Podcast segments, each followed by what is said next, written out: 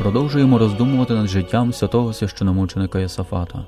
У цій передачі варто найперше зазначити церковний контекст, у якому здійснював своє служіння владика Єсафат Концевич.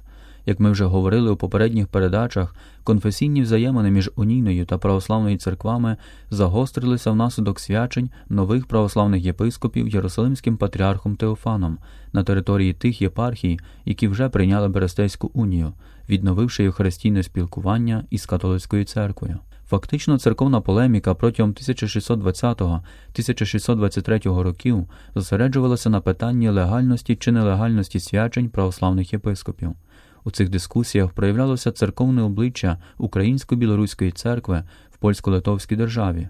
Проблемою залишалося дотримання гасла, щоб Русь не нищила Русі. В такій атмосфері на сеймах та майданах, листами і друкованими творами розвивалося богословське правове протистояння. У цьому контексті проявлялися і нечесні методи стосовно унійної церкви.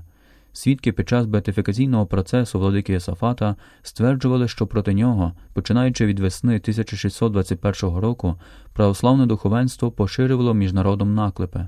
На адресу святого Єсафата почали сипатися також погрози та й чинні зневаги, про що ми говорили у попередніх передачах. Однак звертання у суди щодо забезпечення справедливості та дотримання закону і громадського миру не давали жодного результату. Це здавалося, на жаль, закономірно після того, як ми ознайомилися з листуванням владики Єсафата із канцлером Сапігою. Починаючи від 1621 року, виникає багато випадків, коли розпочалися незаконні вбивства або ув'язнення ченців Василян та унійних священників. Пригадаймо лише кілька. Перший випадок стосувався ченця Василянина Антіна Гриковича, ігумена Видубського монастиря, який був делегатом митрополита Руцького у Києві. Однієї зимової ночі група козаків схопила його з ліжка, зв'язала та, привівши на Дніпро, кинула його під лід, де він помер лише за те, що був католиком східного обряду. Митрополит Руцький також зазначав, що його одяг, майно та документи, які стосувалися його уряду, було вилучено або знищено. А 1621 року Шаргородський декан Матвій разом із чотирма священниками після празника Успіння Пресвятої Богородиці були заарештовані. За те, що отець Матвій визнав католицьке сповідання віри, був зарубаний шаблями і кинений у річку, а інших було ув'язнено. А на початку липня 1622 року митрополит Руцький вислав до Києва сім ченців Василян до осідку унійного митрополита при церкві Святої Софії давши їм необхідні засоби для прожиття і будівництва монастиря при храмі Святої Софії. Однак, прибувши до Києва, вони не змогли довго звершувати богослужіння, оскільки православний митрополит повідомив мешканців міста, що прибули, мовляв, з'єднанні ченці та хочуть робити шкоду церкві. Під час божественної літургії козаки та намовлений натовп напали на церкву, побили й ув'язнили ченців, а опівночі вивезено їх човнами поза Київ, поблизу порогів. Після їхнього побиття ченці опинилися у в'язниці. Через кілька місяців їх звільнили, та вони були вигнані із земель на території сучасної України. Про ці та інші випадки знав і святий Єсафат. Внаслідок ігнорування державної влади багато противників церкви відчитали це як дозвіл для чинення майбутніх злочинів. як ми вже говорили, владика Єсафат Кунцевич опинився майже в щоденній небезпеці життя, а чинна агресія зростала з місяця на місяць. Вирушаючи, зокрема, на візитацію Вітебська у жовтні 1623 року, він був цілком свідомий, що йде на певну смерть.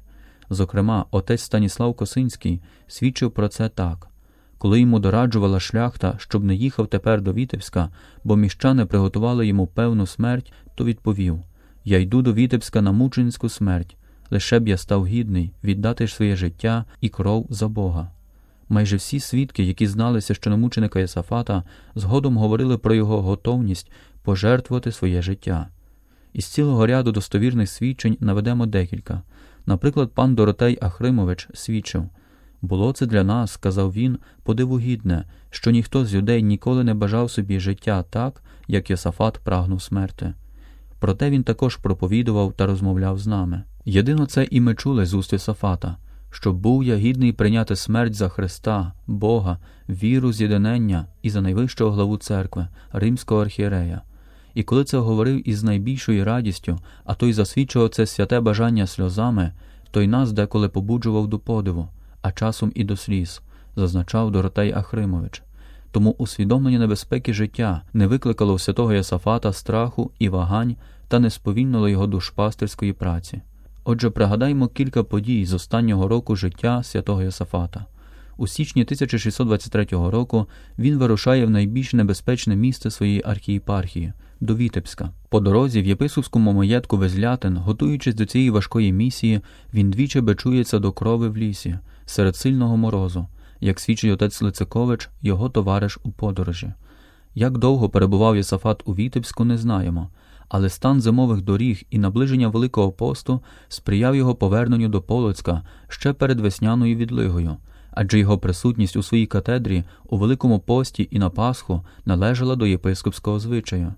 Крім того, наближався річний єпархіальний синод Полоцького округу, як приписували його правила, у першу неділю посту.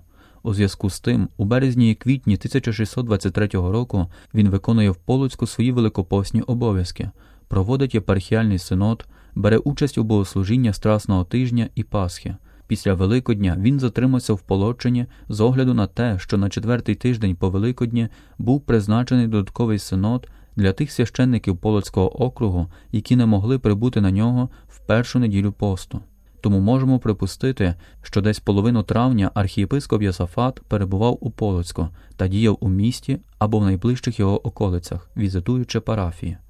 Десь у тому часі дійшло до його відома рішення митрополита Руцького скликати перечасну Василянську чернечу капітулу до свого родового осідку Рути, недалеко вільна, на другу половину липня, і владика Єсафат почав до неї готуватися.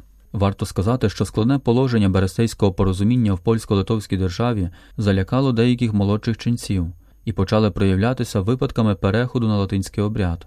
Таким чином, з'явилася потреба зупинити ці явища та підтримати на дусі малодухів. Крім того, у святого Ясафата були й інші справи щодо чернечого правопорядку і управління. Та й, передбачаючи свою смерть, він бажав приєднати до Віленської Василянської конгрегації, тобто чину святого Василія Великого, монастирі своєї архієпархії Полоцький, Черейський і Могилівський. Отже, десь у половині липня прибуває владика Ясафат на Віленщину для зустрічі з митрополитом, із яким мав полагодити деякі церковні справи, а також на чернечу капітулу Василянського чину, яка проводила свої засідання від 28 липня до 5 серпня 1623 року. Та, мабуть, Єсафат не був присутній до кінця капітули, бо на останній сесії його вже не знаходимо у списках її учасників. Можливо, що єпархіальні справи покликали його на Білорусь, зокрема, коли зважите, що відповідно до його архіпастерської програми на 23 серпня припадала друга сесія єпархіального синоду у Вітебському окрузі.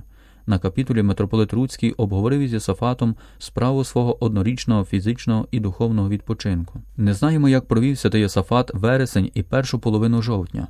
Майбутній митрополит Рафаїл Корсак пише, що 1623 року, недовго перед його смертю, він був покликаний у деяких справах теперішнім митрополитом із Полоцька до Новгородка.